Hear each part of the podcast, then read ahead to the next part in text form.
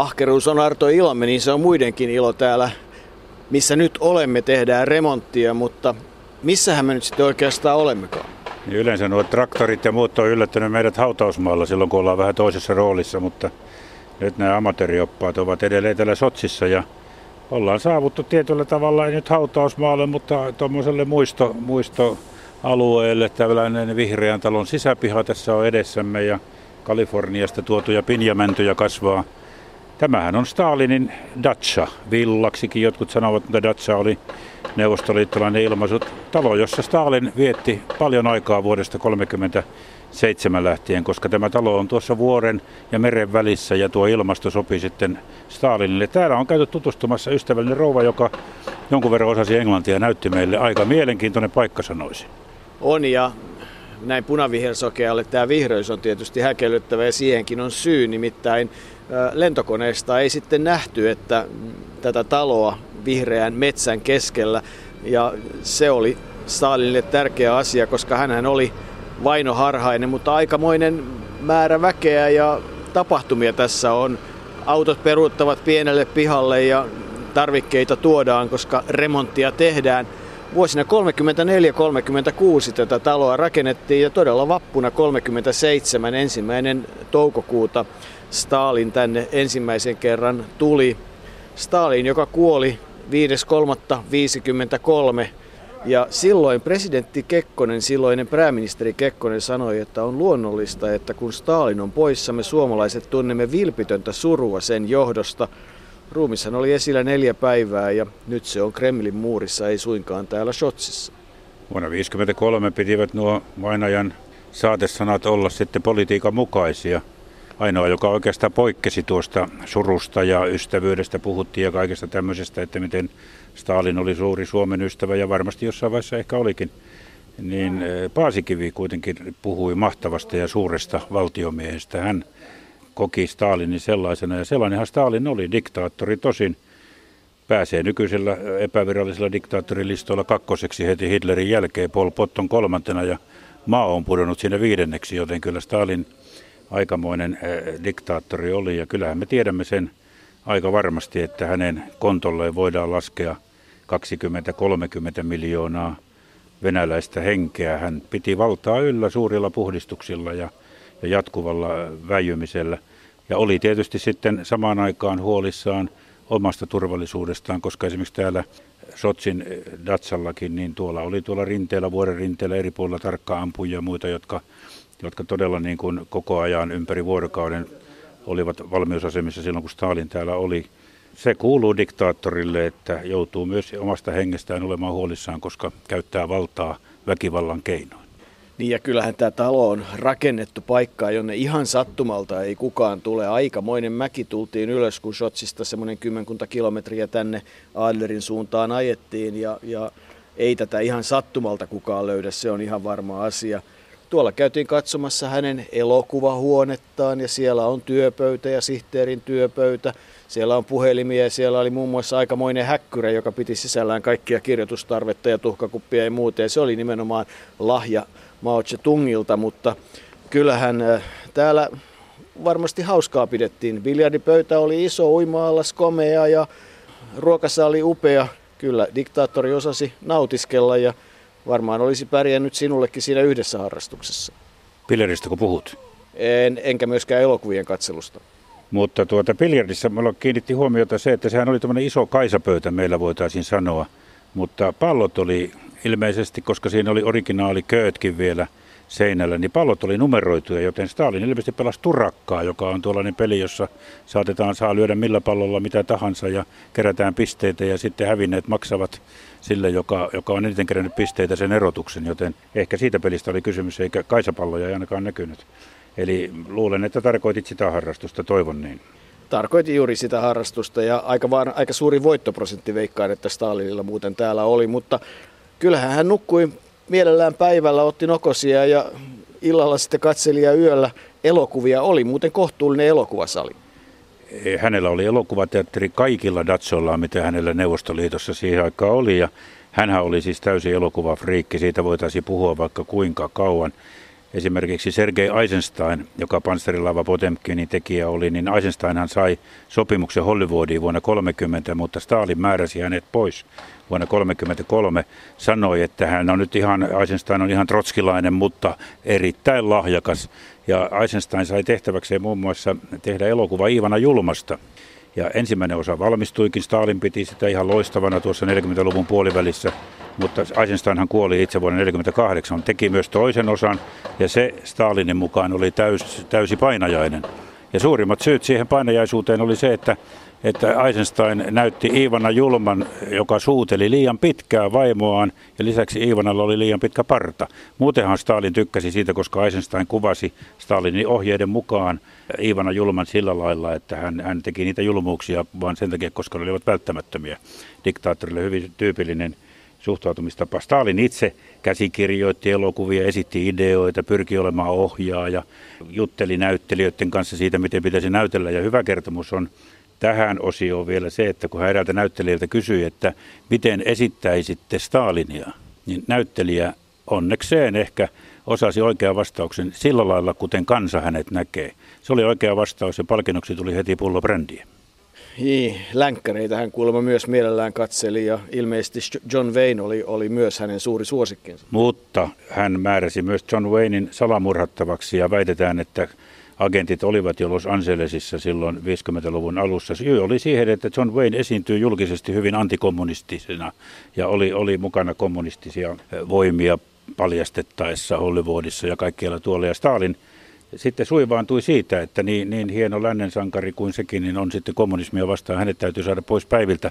Trotskinhan Stalin murhautti Meksikossa, jääpiikki osui tahallisesti päähän ja Trotskin eh, ma- ma- maailmanpako sitten loppui siihen, mutta John Wayne jäi Stalinin osalta henkiin. Rutsev sitten myöhemmin, kun tuli valtaa, Stalinin kuoleman jälkeen perutti tuon tappokeskyn.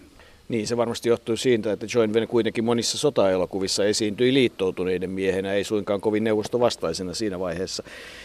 Stalin oli mielenkiintoinen persona, että vaikka hän tosiasiassa oli julma diktaattori ja hänen järjestelmänsä oli armoton, niin – hän kuitenkin kirjoitti runoja ja muun muassa nuorena miehenä tunnusti aika lailla avoimesti rakkautta vaimolleen ja ystävilleen.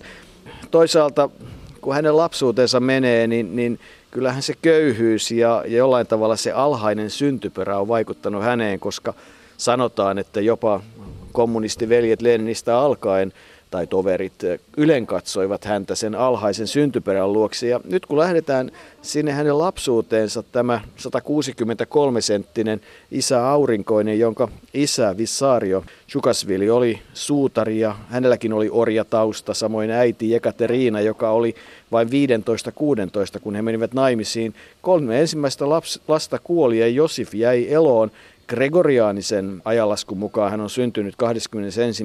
joulukuuta 1879, mutta tämä meille tutumpi ajanlasku kertoo syntymäajaksi 18. joulukuuta 1878. Ja kun internetistä selasin, että missä päin herra nyt sitten oikein syntyi, niin suurin piirtein 100 kilometriä Bilisistä luoteenseen Gorissa, Georgiassa. Ei nyt kovin kaukana oikeastaan tästä, missä nyt olemme.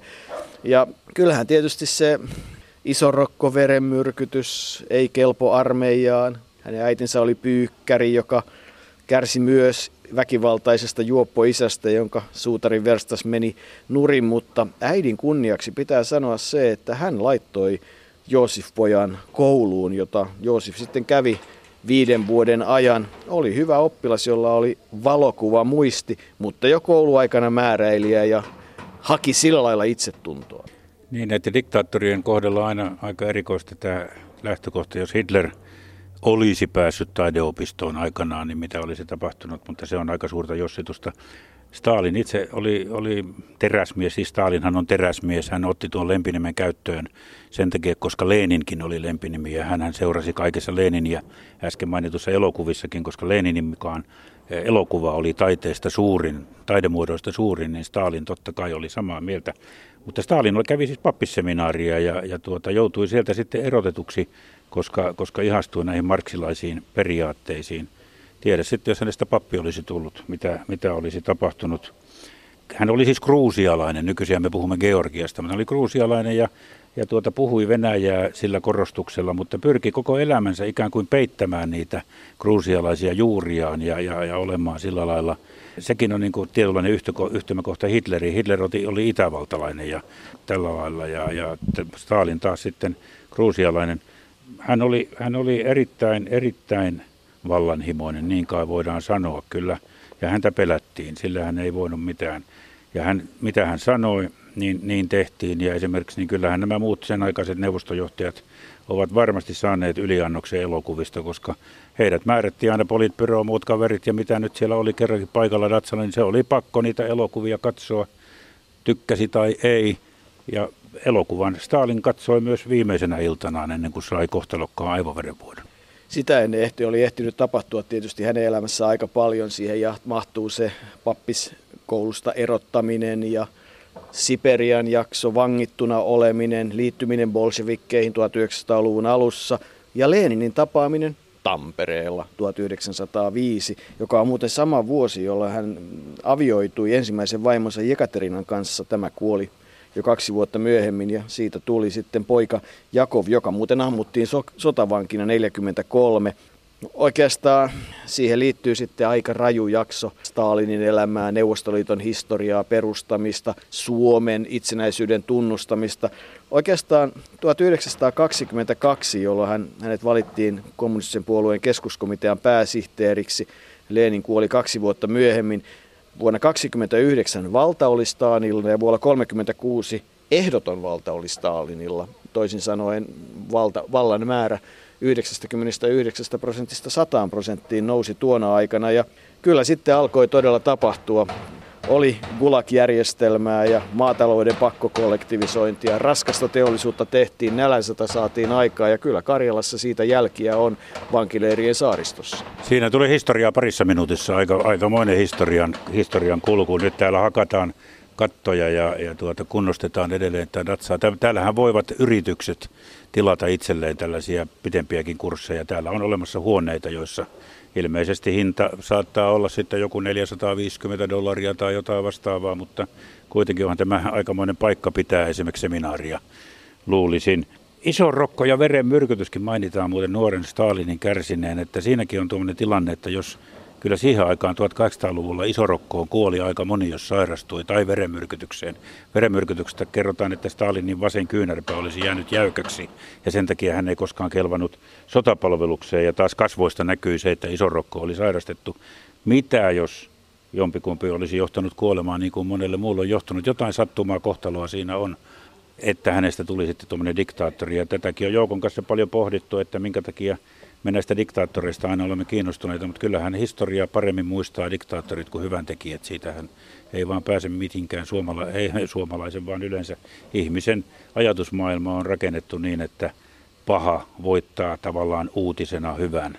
Harva muistaa Albert Schweitzerin tai äiti Teresan tai Florence Nightingalein, mutta kun puhutaan Hitleristä, Stalinista, Maosta, niin kyllä, kyllä kaikki tietävät, kenestä on kysymys.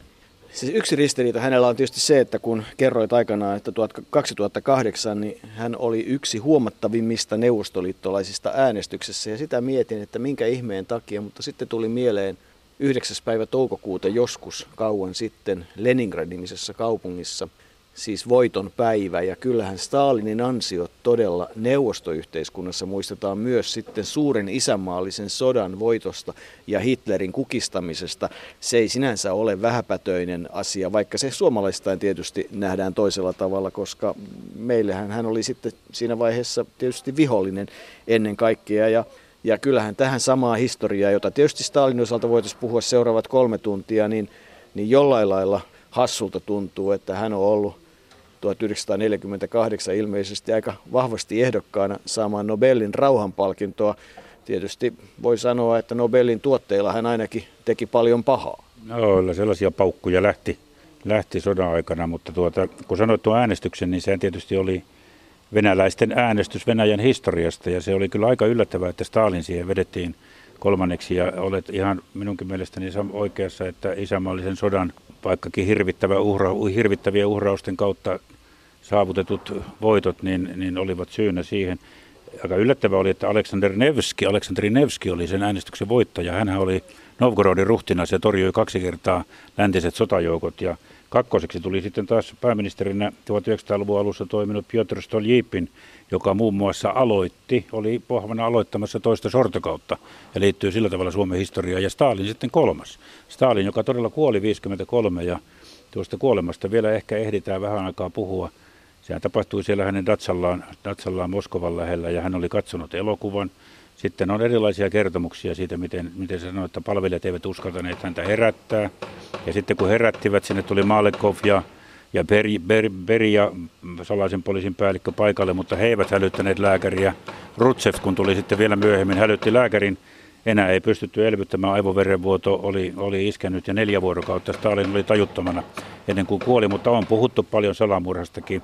Väitetään, että Peria oli, olisi kerskunut olleensa, olleensa tuon Stalinin kuoleman takana ja jopa Jugoslavian silloinen presidentti Tito oli aikanaan maininnut, että hän vielä hoitaa Stalinin pois päiviltä, koska ei pitänyt ihan kaikesta, mitä Stalin siinäkin järjestelmässä teki, mutta ei tästäkään saada tietää lopullista totuutta ehkä koskaan.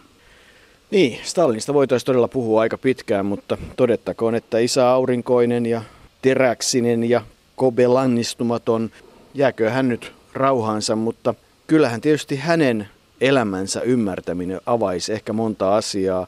Hakattu ja pieksetty poika, jota kohdeltiin kaltoin ja joka koki ankeutta siitä taustastaan, nousi julmaksi diktaattoriksi. Ehkä sekin on tarina, johon kannattaa joskus uppoutua ja Tällä kertaa sen tekivät amatöörioppaat.